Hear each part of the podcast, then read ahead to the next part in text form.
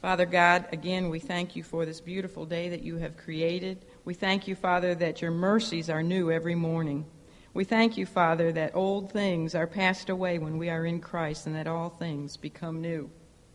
I would ask as we study this lesson on the salvation call of Matthew, that you would help us, Lord, to be to, to be a, have a fixed understanding of our faith, that with Jesus Christ nothing is impossible. He can take a tax collector and make him into an apostle. And that is such an incredible miracle and such a testimony to your grace, Father. We know that Christ can change any heart and he can make all things new.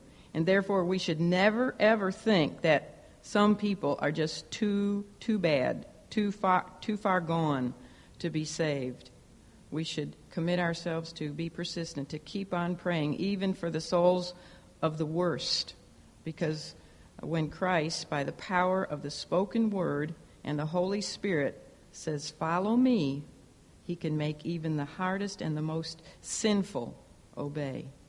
None of us should keep ourselves away from coming to Christ simply because we feel we're not good enough. And I, I know that happens so many times. People feel like they, they have to clean up their lives, but we know, Father, that, that there is nothing that we can possibly do that is unforgivable, and that we are um, we can we should never think of ourselves as being too bad and too unworthy, because it's really precisely that quality that um, he is looking for. It's precisely for such sin sick souls that he came into this world.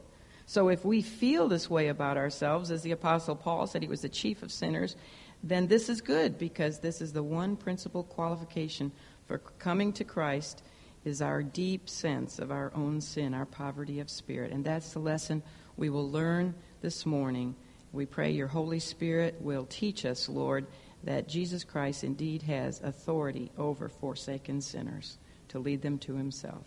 And I pray, Lord, that you would put the clutter from our minds and help us to focus on what you have for each of us individually through your word. For we pray in Christ's name. Amen. Okay, we are on lesson uh, 23, the second part of lesson number 23.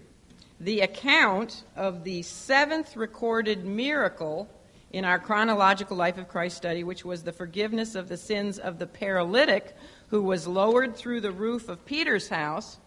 And then, of course, not only the forgiveness of his sins, but the healing of his body. That's what we looked at in part one of lesson 23. Well, that seventh recorded miracle is followed immediately in all three of the synoptic gospels Matthew, Mark, and Luke by the Lord's seventh recorded call of one of his 12 apostles. And this one is Levi. His name was originally Levi. It was turned, it changed to Matthew. And I thought that was interesting. We did discuss our seventh recorded miracle last night, uh, last night, last time which was the forgiveness of the sins of the paralytic. And now we're looking at the seventh call of an apostle. The first six apostles called to the Lord Jesus Christ were, remember the order? And you can find them all in John chapter 1. We had Andrew and um, John, and then we had Peter and James, and we had Philip and Nathaniel. So we've only seen the call of six. Now, that doesn't mean some of the other ones weren't called in the meantime.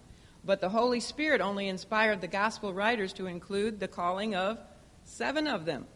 The other five, we don't know how they were called to the Lord Jesus Christ. We are not given that information. We know they were, but we don't have the, the details. We only have the details of seven. And again, isn't that interesting? Because he knew that that seven, seven is the number of perfection and completion, even though there were 12. Um, it was the complete and perfect group that the Lord Jesus Christ called out to be his, his apostles, if you get that. All right. So, anyway, the Holy Spirit, who inspired the writing of all three of these counts that we find in Matthew, Mark, and Luke on the salvation call of Levi, keeps us focused on the subject of Christ's absolute and supreme authority to forgive sins. You know, the whole purpose of the Lord's coming, his first coming to earth, was to do what? To deal with to deal with sin, because that's the source of all of our problems is sin. directly or indirectly. The source of all of our problems is sin. Now, just as in the case of the, uh, the paralyzed man, Matthew, formerly called Levi, the publican, needed first and foremost to be healed by Jesus Christ spiritually. Just as the paralytic was a sinner in need of salvation, so was Levi a needy sinner. And the other people who we will see appear in this account, those will be his friends who are invited to a feast which he hosts in his home. And those friends are also in, uh, in need of Christ's salvation because they're called tax collectors and sinners. And you'll find out why tax collectors were sinners in a minute. All right, so with that little introduction, let's look at Christ's authority over forsaken sinners. All right, so let's look at Matthew 9. Let's turn to Matthew 9 and read his own account. This is interesting. This is his very, because, you know, this, the, the calling out of Levi is the calling out of Matthew, our gospel author here. So this is his own account of his salvation call, and you'll see how modest he is about everything. And then we could also read Mark, but we won't. We'll just uh, read Luke's account over in chapter 5. So let's begin with Matthew 9, if you're there and I'm going to read verses 9 through 13. It says, And as Jesus passed forth from thence, this is, you know, after he had healed the paralytic, he's in the town of Capernaum, he saw a man named Matthew sitting at the receipt of custom.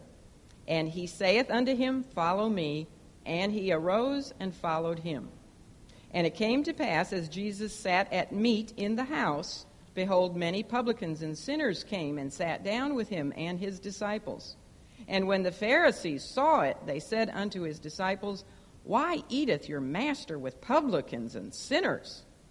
But when Jesus heard that, he said unto them, They that be whole need not a physician, but they that are sick. But go ye and learn what that meaneth. I will have mercy and not sacrifice for I am not come to call the righteous, but sinners to repentance.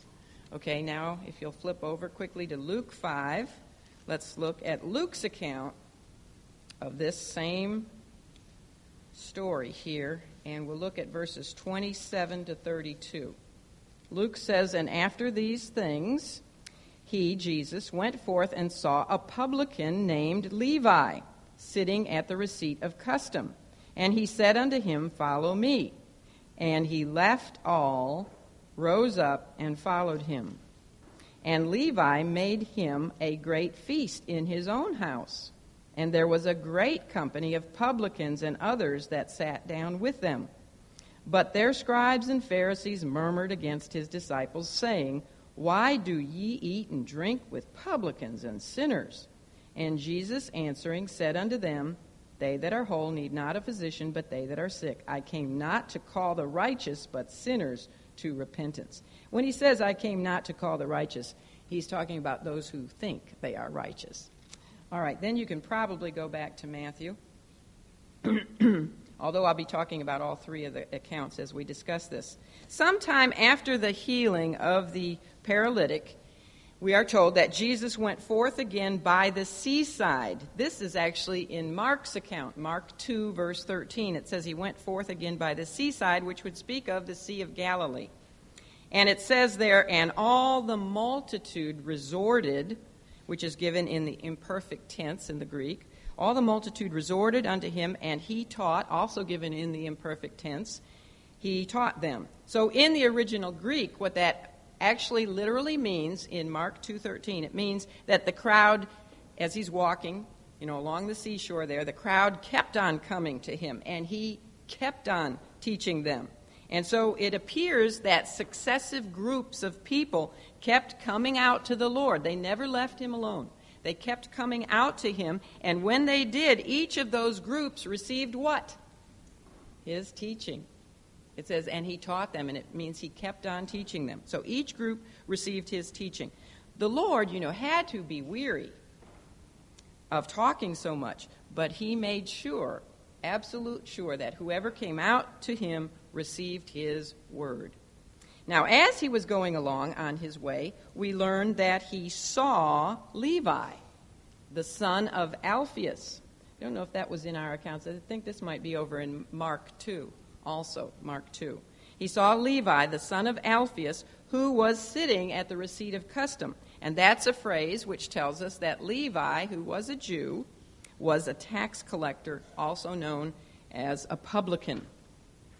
Tax collectors and publicans, one and the same, just two different words. Now, this in itself is really incredible because it's one of the very last occupations that you would expect to see from a man the Lord would choose to become one of his apostles, as well as the author of the very first book of the New Testament, the book that opens the New Testament. It's the last person, it would be like, um, if, if it was comparable to females, it would be like picking a prostitute. Matthew's gospel account of Christ, remember, was written with what kind of reader in mind? Remember how each one of the Gospels was written with a particular reader in mind? For example, Mark was written primarily to Roman readers. Okay, Matthew was written primarily with Jewish readers in mind. It was written in love uh, to Matthew's own people, trying to convince them by way of the use of some 99 quotes from the Old Testament and some 30 allusions to the uh, Old Testament, he was trying to convince his own people in love that Jesus Christ is their long awaited king, uh, the king of the Jews, the, the Son of God, the Messiah. You know, actually, he quotes, his quotes from the Old Testament are more than if you put uh, Mark, Luke, and John together he quotes more from the Old Testament than all three of the other gospel writers. He is trying to tell his people because he loves his people, and that's the paradox of it because they so hated him as a tax collector. But he, in return, after Christ came into his heart, so loved them that he wanted them to find the one he found, or the one who found him, I should say, the fulfiller of the entire Old Testament, Jesus Christ. Now, tax collectors were about the most despised people in all of Israel. They were looked upon as being lower than even the much hated Herodians. Remember who the Herodians were when we discussed the various sects, S E C T S, of Israel? Herodians were Jewish people who, who brown nosed the Herods. You know, the dynasty of the Herods. The Herods had no business ruling over Israel because they weren't even from the line of, uh, of uh, Jacob. They were, they were, they were descendants of Esau. They were Idumeans. Uh, so, but tax collectors were despised even more than Herodians. Tax collectors received more scorn from the Jewish people than even the occupying Roman soldiers. It's amazing how low they were thought of by the, pe- the people. You see, they were men, I'm speaking now really of Jewish tax collectors, they were men who, although it's true of the Gentile tax collectors too, that they actually bought their positions. They, they had to pay for their tax franchise. And who did they, they buy them or bid for them or uh, bribe for them? Who did they bribe to? Rome, right. They bought their position from Rome. And just collaborating with the occupying oppressors of Israel alone was enough for a man, especially a Jewish man, to be ostracized by his own people. However, when you throw in the fact that tax collectors also grew very rich by extorting more than the legitimate ascribed amount of tax in order to do what? To line their own pockets. When you throw that in, then you get an idea why they were so very much hated. I mean, none of us like paying taxes, right? Anybody in here like paying your taxes? I think my husband works. I, th- I think they figured it out. They they work like till May just to pay for taxes. It's incredible. Uh, but when you when you think of tax collectors collecting more than than we need to pay, and then taking that to make themselves rich, then you understand the situation. There was an unspoken agreement with Rome that these tax collectors could assess these additional amounts and. Uh, and keep a percentage of the extra. So tax collectors were known for being greedy men. Furthermore, many of them had mafia like tactics. It's almost like the mafia back in those days. They would use thugs in order to strong arm money from the people. You know, if they didn't pay or didn't pay the extra, they'd send thugs to their home and beat them up in order to get the money. Many of the tax collectors were therefore unprincipled scoundrels. They were greedy and they were despicable. Now, this is not to say that Levi or Matthew was quite this bad, but um, he could have been. But all we, we do know he was a ta- tax collector. We do know also that um, there were three types of tax collectors. Uh, there was really two types, but the second type had two types, so I'll say there were three types. And he was the, he was the bottom of the bottom. He was the one who who dealt directly with the people. So he would be the one that, that they would scorn the most because the other tax collectors had people working under them, so the people never saw them. But Matthew's type, and a chief tax collector was such a man as Zacchaeus. If you remember in the scriptures, it tells us he was a chief tax collector. He didn't really see the people face to face and collect the money, but Matthew did. So he received the most scorn. Um, anyway, we know that he was a tax collector, no doubt about that. We know he was rich because of the feast that he held for many, a great company of people which attended. And uh, therefore, we know that he um, did, we also know that he did choose his occupation at the expense of some very significant things. He had to have been, therefore, to a significant degree, he had to be, have been unscrupulous and he had to have been definitely materialistic.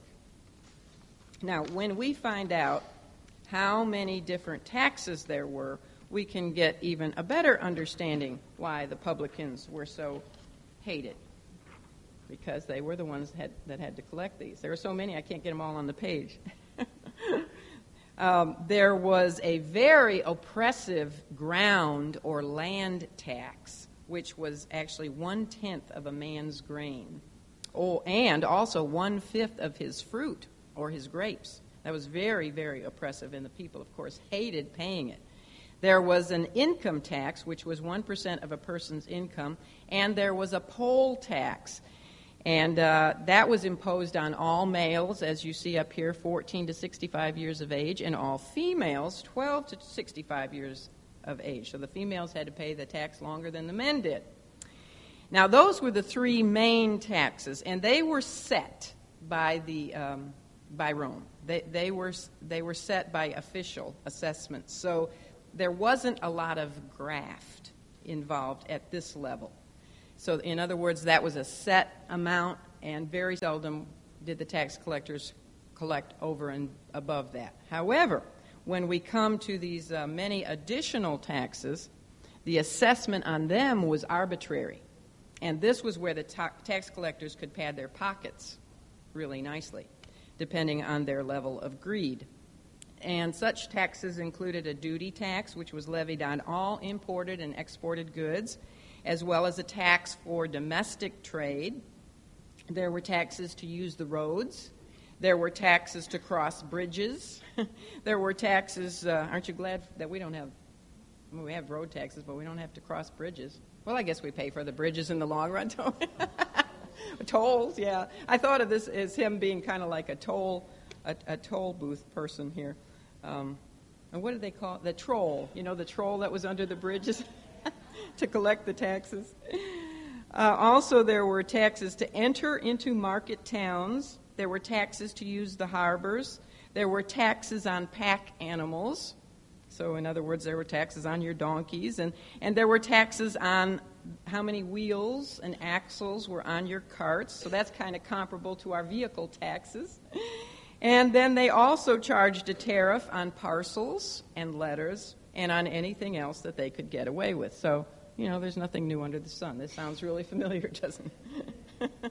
now, Levi was working, of course, for Rome, but he was under the direct employment of Herod Antipas. Remember him? He had no business sitting on, he was actually the tetrarch of Galilee. So Levi was working directly for him. And he was half Idumean and half Samaritan. Ooh, so he was really despised. He was the Herod who had John the Baptist beheaded. And Levi was working for him.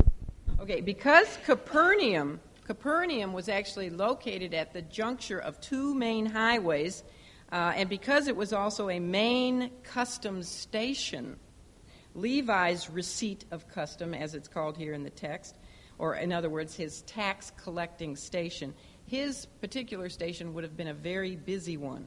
You know, it's at the juncture of these two highways, etc. So there were many travelers uh, being taxed by Levi for use of the roads, for use of their goods, um, for their carts, their animals, their imports, their exports. They were being uh, taxed just for coming into Capernaum. You know, it, it was a market town.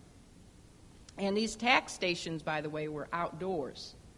And the, the publican generally sat cross legged on an elevated platform. I didn't have a picture of that. But he sat up on an elevated platform or bench and um, outdoors. Now, to hold his position, Levi would have been required to speak both the local Aramaic and also Greek because there are so many Greek travelers passing through. So he had to, he had to be uh, intelligent. He had to possess a, a, relatively high level of education because he had to keep records uh, to send to Rome or Herod. Um, he had to know math and he had to um, have bookkeeping skills. And you actually see this coming out in Matthew's gospel. He's, um, you just can pick up on his uh, astuteness when it comes to numbers and things like that. So he was an intelligent person. Now, because he was a tax collector for Rome, he was politically unaccepted by his own people. In um, in Jewish writings, they were referred to, tax collectors were referred to as licensed robbers and also as, quote, beasts in human shape. Their money was considered tainted, and it was also said to defile anyone who accepted it. So if Levi went into the marketplace to buy something, um, a person who accepted his money was considered defiled. In fact, publicans were not allowed to witness in a court of law. I found out all these things this week, so I'm really glad the Lord gave us this extra lesson on Matthew. It's, it's worked out really nicely. But they couldn't witness. So this means that even as Matthew's sitting there on the juncture, you know, between the two highways, if he witnessed a murder, he could not even testify um, in, a, in a court of law regarding what he had seen. Because his word, his word was not to be trusted. Now think of just think about the grace of God in that particular situation. His word was not to be trusted by the Jewish people. The very ones who would not accept his witness in a court of law were the very ones to whom he was inspired by God Almighty to give his witness of Jesus Christ. Is that amazing? That's amazing. The grace of God. You see, believing Matthew's word has resulted in the salvation of countless millions of not only Jewish people, but also Gentiles. So that just gives me chills thinking about God's grace. Now, tax collectors were also religiously unaccepted. Uh, rabbinical teaching gave absolutely no hope whatsoever to a man like Levi a man who had bribed for his position and was actually working for Rome. They gave him no hope for salvation. Publicans were considered unclean, just like who else? Lepers, remember? They're considered unclean, and they were totally barred from uh, synagogue services. They could not set foot in a synagogue. Orthodox Jews would have nothing to do with them, and they would disown them from their own families. And, you know, you think about Levi, his name. Remember Levi, the Levitical priesthood? He, you know, he came from the Levites. And so this is, we're talking about a sound family of Jewish people down to, I, I don't know, maybe his own family disowned him. Chances are they probably did when he chose to be a tax collector. Uh, the publican who is, uh, if you remember this parable of the publican and the Pharisee, the publican who was contrasted with the self righteous Pharisee in Luke 18 is said to have been standing afar off. That's Luke 18 13. And the reason for that, the reason the publican was standing afar off, is because any Jew who became a publican was not permitted past, in, in the temple in Jerusalem, I'm talking about, he was not allowed past the court of the Gentiles. He was totally forbidden to enter into the inner court. They were not allowed to ever offer sacrifices. So they either had to ignore the burden of their own sin or j- just live under the weight of it, you know, without any seeming hope of forgiveness. Their own system of Judaism offered them no hope of forgiveness. Now, it's interesting to find that the Jewish Talmud, the Talmud, you know, is the commentary on the Torah, which is the first five books of the, of the Bible the Talmud actually teaches that it was righteous. Get a load of this one. it was righteous for someone to lie to a publican. It was righteous for someone to deceive a publican. Now, what would you think of the Bible if it said that? Hmm, it's horrible. But that's what the Talmud taught. Now, the third way in which Levi, because he, of his profession, Third way in which he would have been ostracized as an outcast, besides politically and, and religiously, was, of course, socially. Orthodox Jews were forbidden to socialize with publicans. They were forbidden to travel with them. They were forbidden to do any kind of business with them, other than, of course, pay their taxes. Um, they were forbidden to give them anything. They were forbidden to eat with them and have them as guests in their home or be guests in their home. That's why when Matthew ho- hosts a uh, great feast, none of the righteous people of Israel would come to that feast. So who does he invite? Fellow tax collectors and other sinners like himself. They're the only ones who would come to his home and eat with him. So a tax collector might become rich, but he certainly paid a high price for his wealth, especially if he was Jewish. Now, the fantastic thing is that although Levi was completely unacceptable to the self righteous Jews and even to the vast majority of the common people of his day, he was not seen as unacceptable to who? To the Lord Jesus Christ. And aren't you thankful for that? I would. I mean, I, I just can't. I just can't ever get over the fact that that he accepted me. I mean, I look back at my life and I feel like I was the chief of sinners, and some of you probably feel that way too. But who is unacceptable to the, the religious crowd is acceptable to the Lord Jesus Christ because we're told that when he passed by, he saw Levi, the son of Alphaeus, sitting at the receipt of custom, and he said unto him, Follow him. And the Greek word for saw, isn't he just glanced at him and saw him? It's a word which means that he gazed intently upon him with a searching, penetrating look. And what do you think he saw when he looked? He went right to the heart. He saw the heart. This was a, a look into Levi's soul. And what he saw there was ob- obviously prepared soil. It was obviously a heart that had, had been tenderized by the years that he had apparently spent studying the Scripture. And of course, by the convicting work of God the Holy Spirit. Jesus saw what he was looking for. And we know this because when he, and who here took the initiative? Who took the first step, as is always the case? Jesus. He took he, he always is the one who comes to us. He took the first step and said, Follow me. We know that he, what he saw he was looking for because when he said, Follow me, Levi instantly, I mean, with no hesitation whatsoever, arose and followed him. See, he did exactly what the paralytic had done when Jesus said to him, Son, be of good cheer, thy sins be forgiven thee. What did the paralytic do? He got up. Salvation always takes a person up. Sin brings us down, but Jesus Christ takes us up. Now, was Levi saved at this time? He certainly was.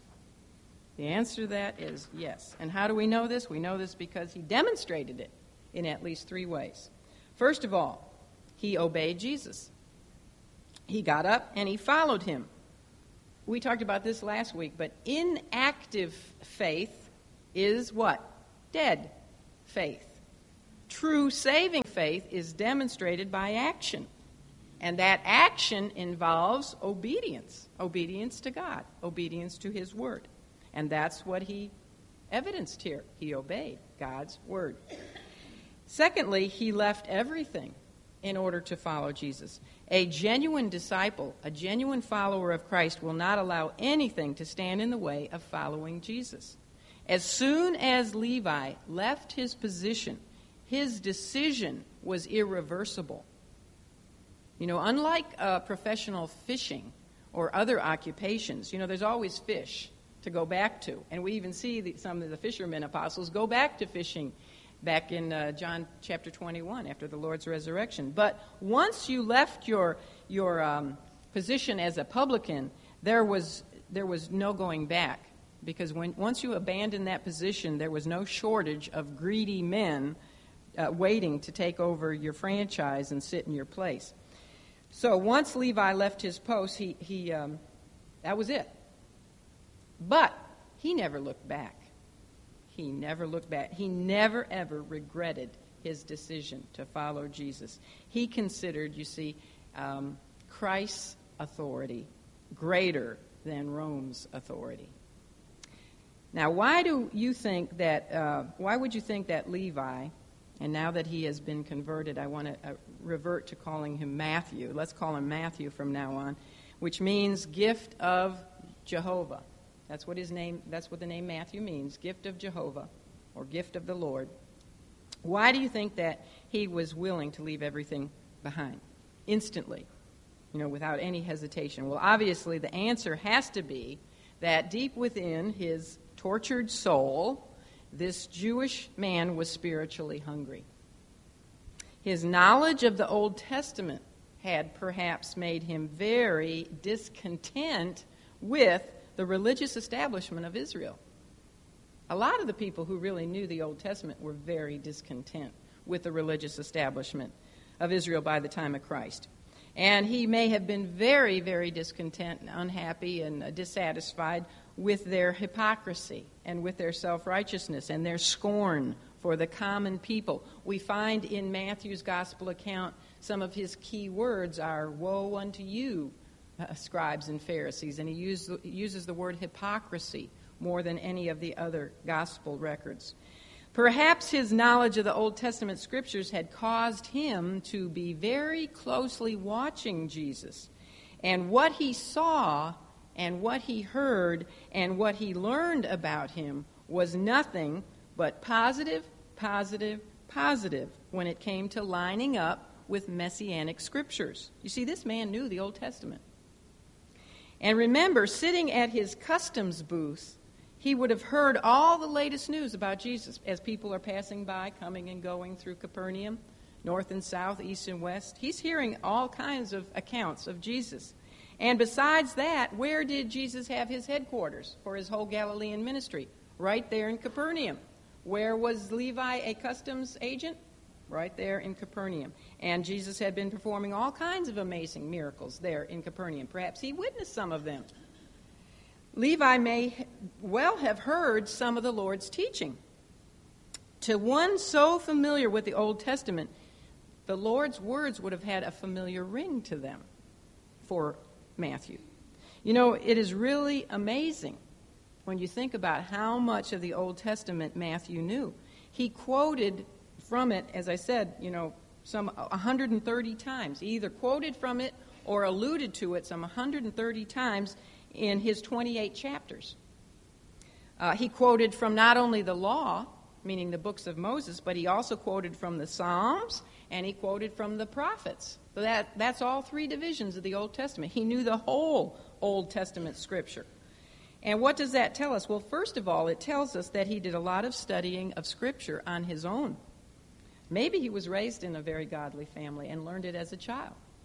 Uh, but, but certainly after he became a man and was a publican, he had to do all his studying on his own because we had learned already that he was prohibited from learning about the Word of God in the synagogues. So he couldn't have heard the Word of God taught or read in the synagogues. He was banned from them. Perhaps in his search to fill the empty void in his life, he had turned to the Word of God.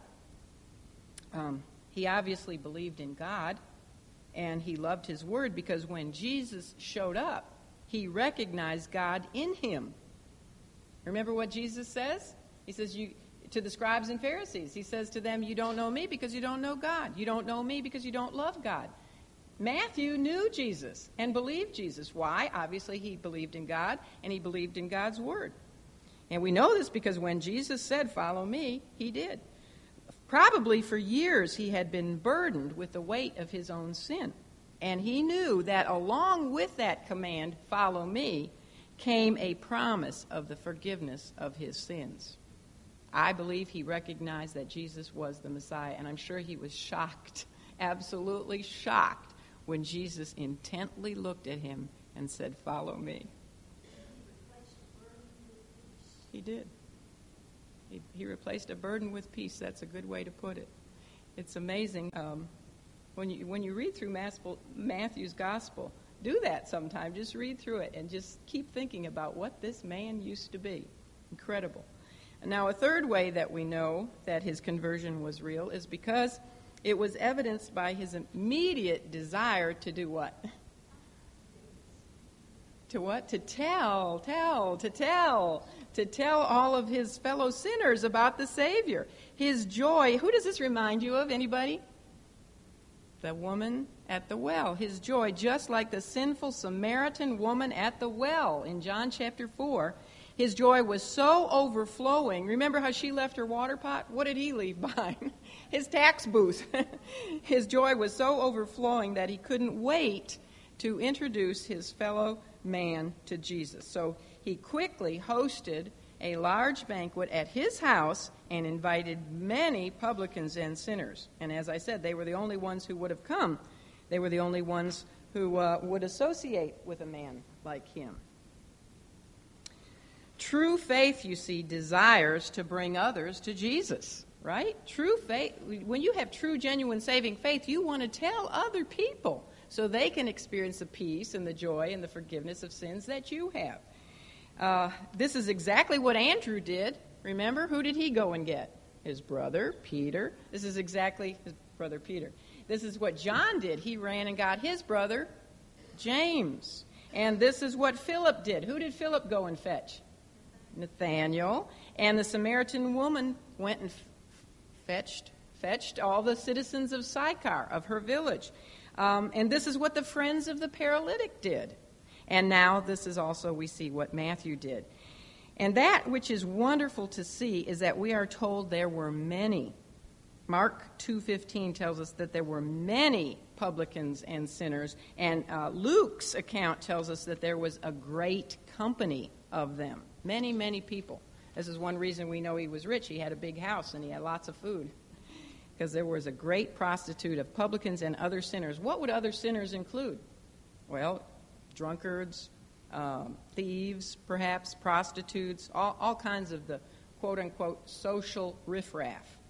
They came to Matthew's great feast, and after meeting and hearing Jesus for themselves, it tells us this is in Mark 2:15. Make sure you note this one. Many followed him. The Lord, you see, found far greater fruit among this crowd than he did, you know, than he ever experienced among the self-righteous religious group, right? Right. Now we also learn that Matthew was a man of humility. Did you realize that there is a there they are at the feast, okay? Did you realize that there is never, ever one word from the mouth of Matthew in all the Gospels? I mean, we hear some of the other disciples say things from time to time. There's never one word from Matthew. So what we know about him is only, you know, but yet God chose him. You know, he was silent throughout the whole time of the, of the Lord's ministry, but God chose him to pick up a pen and write the very first book of, of the New Testament. So, yeah, maybe he was a better listener, but I think he was silent because of his humility.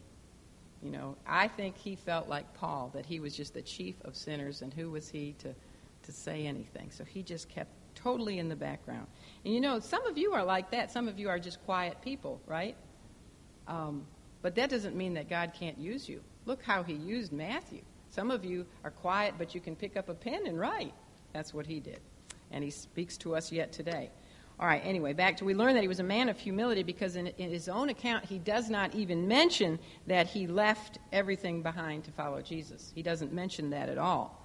But Luke tells us, Luke fills us in. Luke 5.28 says, and he left all, A-L-L. Not only did he leave his position, um, but he also left his home. And he apparently had quite a home, and he left it he, doesn't, he also doesn't tell us that that feast was hosted by him. He only says, uh, Matthew uh, tells us in Matthew 9:10 that Jesus sat at meat at the house or something like that, but he doesn't tell us that it's his that it was his house. You know, he doesn't mention that the feast was at his house and that he was the host. So we know he was a humble person. And how, why did he hold this feast? Well, he held it for two reasons. He held it to honor Jesus who had just saved his soul, and he also, of course, held it in order to introduce many of his fellow sinners to the Lord. So, anyway, and it's also Luke who tells us that this feast was an enormous one. It was huge. Perhaps he went into the highways and byways and invited every beggar and every leper, and I don't know, maybe invited everybody in Capernaum who was considered the unclean, the riffraff of society. But it was huge, according to Luke. In fact, Matthew only refers to himself twice in all of his gospel account. The first one, the first time he mentions himself is in this account of his call by Jesus, where he puts the emphasis really in this account is not on him. The emphasis in this account is on uh, Jesus as the, the forgiver of sinners. See, that's what it follows. You know, we just had the forgiveness of sins through the paralytic story, you know, that Jesus has the power and authority to forgive sins. And Matthew is continuing with that same theme the emphasis on Christ as the forgiver of sins when he says, and look, he, he saved this, uh, this publican named Matthew. You notice also that Matthew, the two times he refers to himself, the second one is over in uh, chapter 10, verse 3, where he's listing the apostles, the 12 apostles. He just mentions himself. But it's also interesting that he um, he calls himself Matthew the publican in that list. If you want to look at it, Matthew 10:3, he refers to himself as Matthew the publican. Now, you know in all the lists of the apostles, never is an apostle connected with his former occupation. Except this one case where Matthew is writing about himself in a list and he calls himself a publican. I mean, he knew and recognized where he came from. He never forgot that you know, what Jesus brought him out from. But he never does in those two places, he doesn't refer to himself as Levi. He put that old name behind him, and he calls himself Matthew. Now, by the way, there were, there are, I should say, there are three tax collector, Jewish tax collectors specifically mentioned to us in the gospel accounts. And each of them graciously received the forgiveness of their sins. There was, of course, Matthew. He's the first. He was a tax collector, forgiven of his sins. Then there was the publican that I mentioned a little while ago in uh, the Lord's parable of Luke 18, who very well may have been a real man in a real life incident that the Lord knew about, even though he used it as a parable. But that publican went away justified. Remember, he's the one who said, Lord, have mercy on me, a sinner. And he left justified, whereas the Pharisee did not, because he was so self righteous. And then who is the third publican? I've already mentioned him in this lesson. Little Zacchaeus. Little Zacchaeus climbed up in the sycamore tree, and he, as I already mentioned, was a chief tax collector. He also was uh, forgiven for, of his sins by the Lord Jesus. Now, in addition to these three specifically named tax collectors, we do find in the, in the Gospels uh, a number of unnamed tax collectors who come to Jesus on other occasions. And you can read about those. I'm not sure this is in your notes, but Luke 15:1, if you want to jot that down, and Luke 7:29. Many tax collectors come to Jesus and are forgiven of their sins. And then the third place is uh, well, we, we read about this one in Matthew 21 31. On one occasion, which Matthew himself recorded, and I'm sure he loved recording these words of the Lord Jesus Christ. The Lord was admonishing the religious rulers, you know, the scribes and the Pharisees, and he said to them, This is Jesus speaking, he said, Verily I say unto you that the publicans and the harlots go into the kingdom of God before you. For John the Baptist came unto you in the way of righteousness, and ye believed him not, but the publicans and the harlots believed him. Now, speaking of the belief of the unbelief of the scribes and the Pharisees, when they saw that Jesus with his disciples accepted the invitation of the Jewish publican named Levi and entered into Levi's home and actually sat down to eat with a great number of common sinners, what do you think their reaction was? They were absolutely outraged. How dare he even claim to be a true Jew, much less a teacher of righteousness, much less the Messiah, much less God. Remember, he had just forgiven sins, and who but God? So he's even claiming to be God. How dare he claim these things when he rubbed shoulders which, with such lowlifes? You know, table fellowship back in those days, table fellowship was regarded as a sign of intimacy. And, and this was scandalizing to them. And they wasted no time, of course, in presenting their criticism to the other disciples of the Lord. Of course, they didn't go to Matthew, but they went to the other ones, and they, they um, were probably hoping to shake their faith in their master and get them to cease following him. You see, by their association with him, and, and by their, it says that they were also with the Lord, eating with the publicans and, and other sinners. So by associating with Jesus and also by eating with the publicans and the other sinners, the religious rulers wanted the disciples to know that they were guilty also of transgressing the religious rules about separating from such people. And so I think the scribes and Pharisees went to the Lord's disciples trying to shake their faith in him. You know, he can't possibly be the Messiah and, and rub shoulders with this kind of people. You see, if the, if the Lord's disciples, and they might have been shocked too that he called a man such as Levi a publican. You know, calling them was one thing. They were fishermen, and they were whatever else Philip and Nathaniel were, but um, not tax collectors. So they probably were pretty shocked when he turned to Matthew and called him. So if the, if the scribes and Pharisees could get the Lord's disciples to turn from him, it would gain the attention of the common people. You know, he only has a handful of fellows as his disciples. So if they turned, then the common people might also turn from him. I mean, they, they would think, could Jesus possibly be the Messiah if he had no true followers except uh, such low life sinners? Now, when Jesus heard of their outrage at such a supposedly unnatural and incomprehensible act as eating with sinners, he made his answer directly to them. You will notice that they didn't make their criticism directly to him, did they? They went through his disciples. But when he answered their um, criticism, he went directly to them. And his response consists of three parts. I made one in blue, one in green, and one in red there. First of all, he quoted from a well known proverb of that day.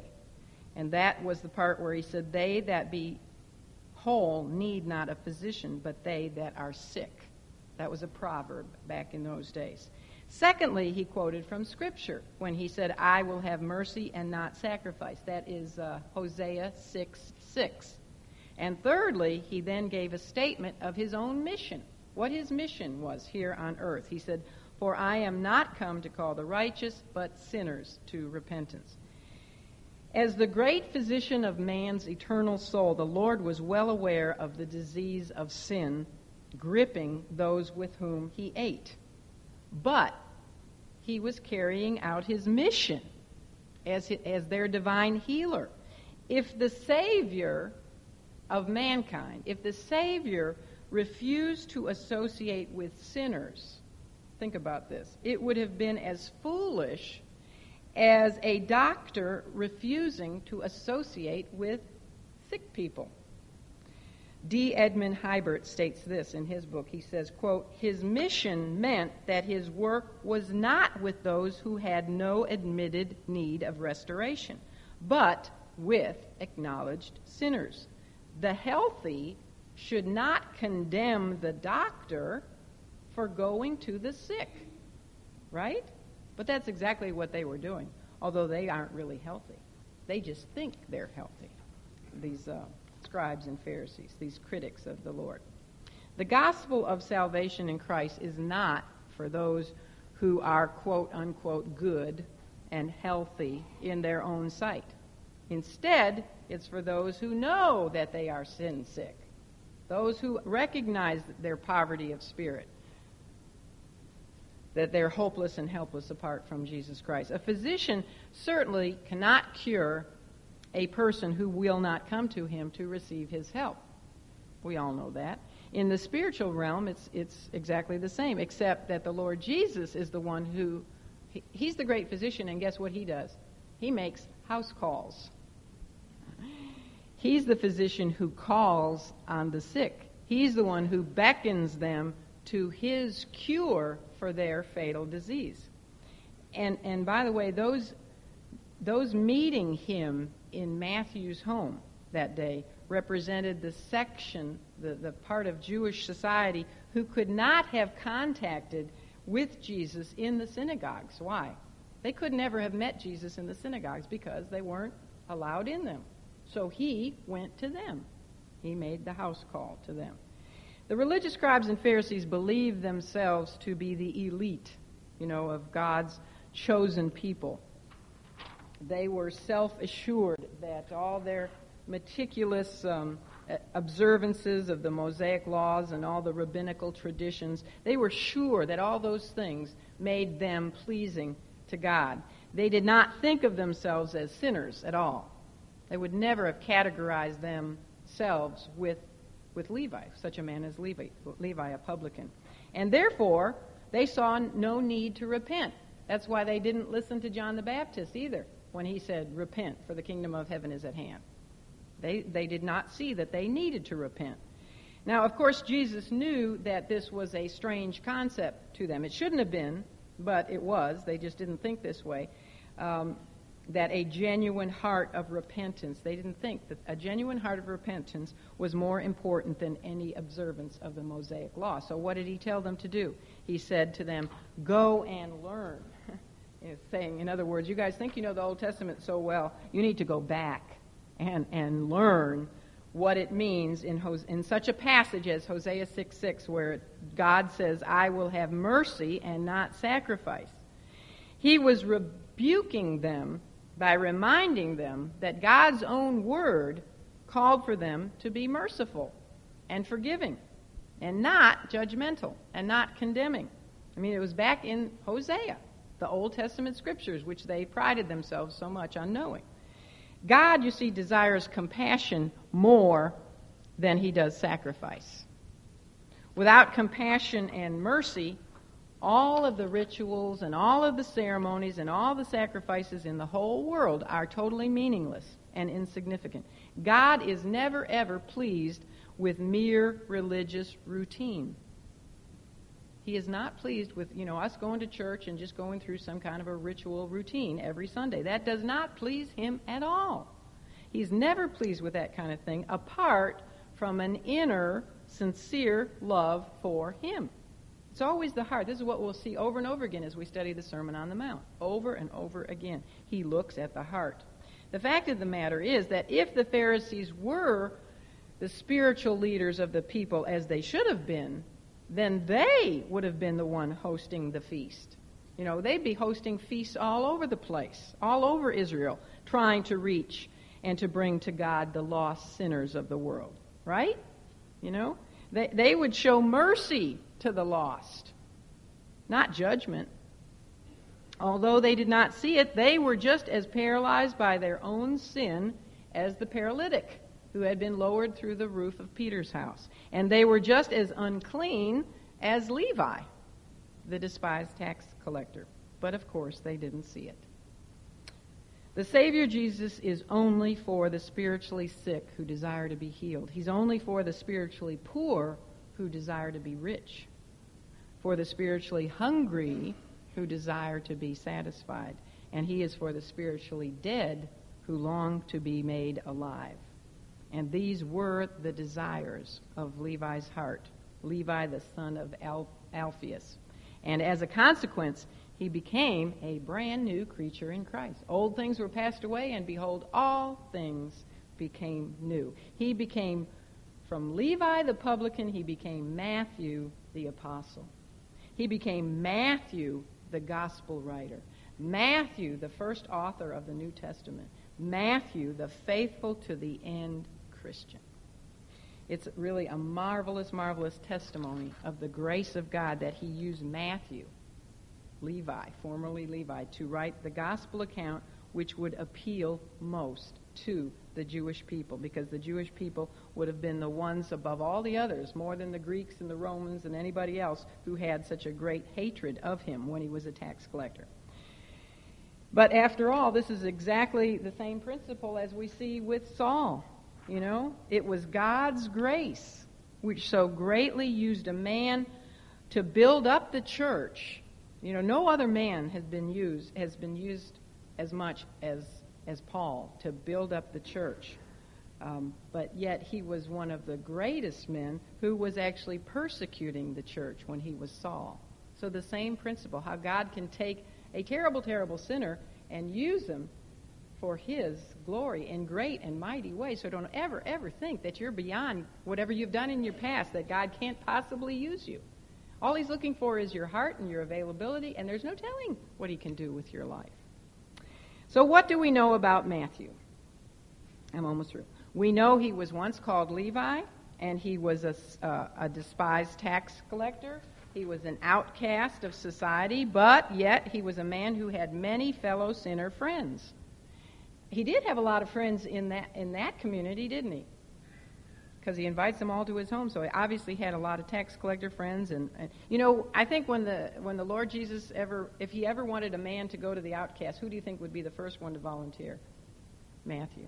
When he sent them out, I bet he went straight to all the publicans and prostitutes and sinners. You could just see it. We know that he was a man with considerable wealth, which he left behind. We know that um, he earned his wealth in a non respectable manner. Uh, he was apparently, at, at, well, he was a man who had compromised by working for Israel's hated oppressors. And yet, we know also that he was a man who knew the Old Testament and understood God's promises of a coming Messiah. We also know that when Jesus said two little words, follow me, Matthew was willing to instantly leave everything in order to obey his new employer. We know that Matthew became a man of great integrity. As I said, he was a humble man, a man of great humility, a man who embraced in love, just like his master, he embraced the outcasts of society. A man who had no room for hypocrisy. He totally hated hypocrisy. He became a man of tremendous faith and of total surrender to the Lord Jesus. And thus he was a man who has served us as a wonderful example of the forgiving grace of the Lord Jesus Christ. Matthew reminds us, and he gives all of us sinners great hope, doesn't he? He gives us great hope that the Lord delights in taking some of the most lowly and despicable people in this world and calling them to himself, redeeming them, um, giving them a new heart, setting their feet upon a rock, and putting a new song in their hearts, and then using them in absolutely incredible ways for his eternal kingdom. It's interesting to learn that tradition tells us that Matthew ministered to the Jewish people in Israel for 15 years following the Lord's resurrection, and that then he went into many other countries, such as Ethiopia, Macedonia, Syria, Persia, Parthia, Media, before he was then put to death for his faith. It's not agreed how he died. It's not agreed, so I won't tell you how he died a martyr's death, but he did. It is also rather interesting, now get a load of this one. It's also rather interesting that tradition states that his martyr's death occurred on September 21st.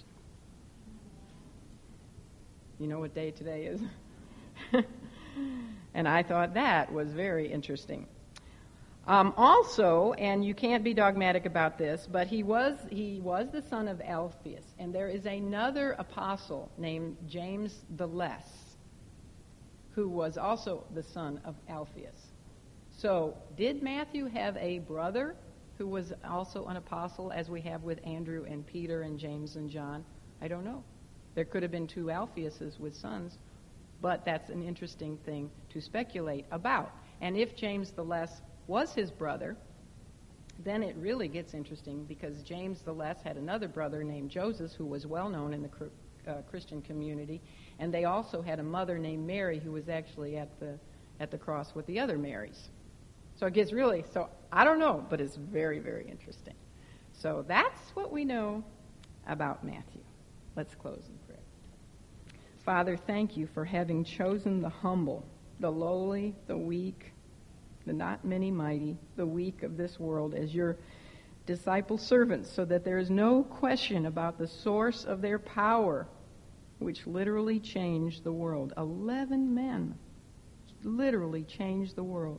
And we know that wasn't because of their, that they themselves were great and mighty, but it was your truth and your power working within them. And the same is true for all of those that you have chosen as your vessels. That it's not our strength, it's not our it's not our cleverness. It's not our personalities which contain the power to reach out and minister to people and see them saved. It's the power of your word. And the power is in, in your Son, and the power is in your Holy Spirit. Your strength is made perfect in our weakness. Thank you, Lord, for that truth. Thank you that you came to earth in order to seek and to save that which was lost. People like Nicodemus, the Pharisee, and and the Samaritan woman at the well, and the paralytic lowered through Peter's roof, and Levi, the despised tax collector. And like each of us in this very room who know you personally as our Lord and Savior, we cannot thank you enough for your grace. We love you, Lord Jesus. Go with each woman here this week. Use her, use her as your light and salt to reach other people and bring us all back safely next Tuesday for we pray in Christ's name. Amen.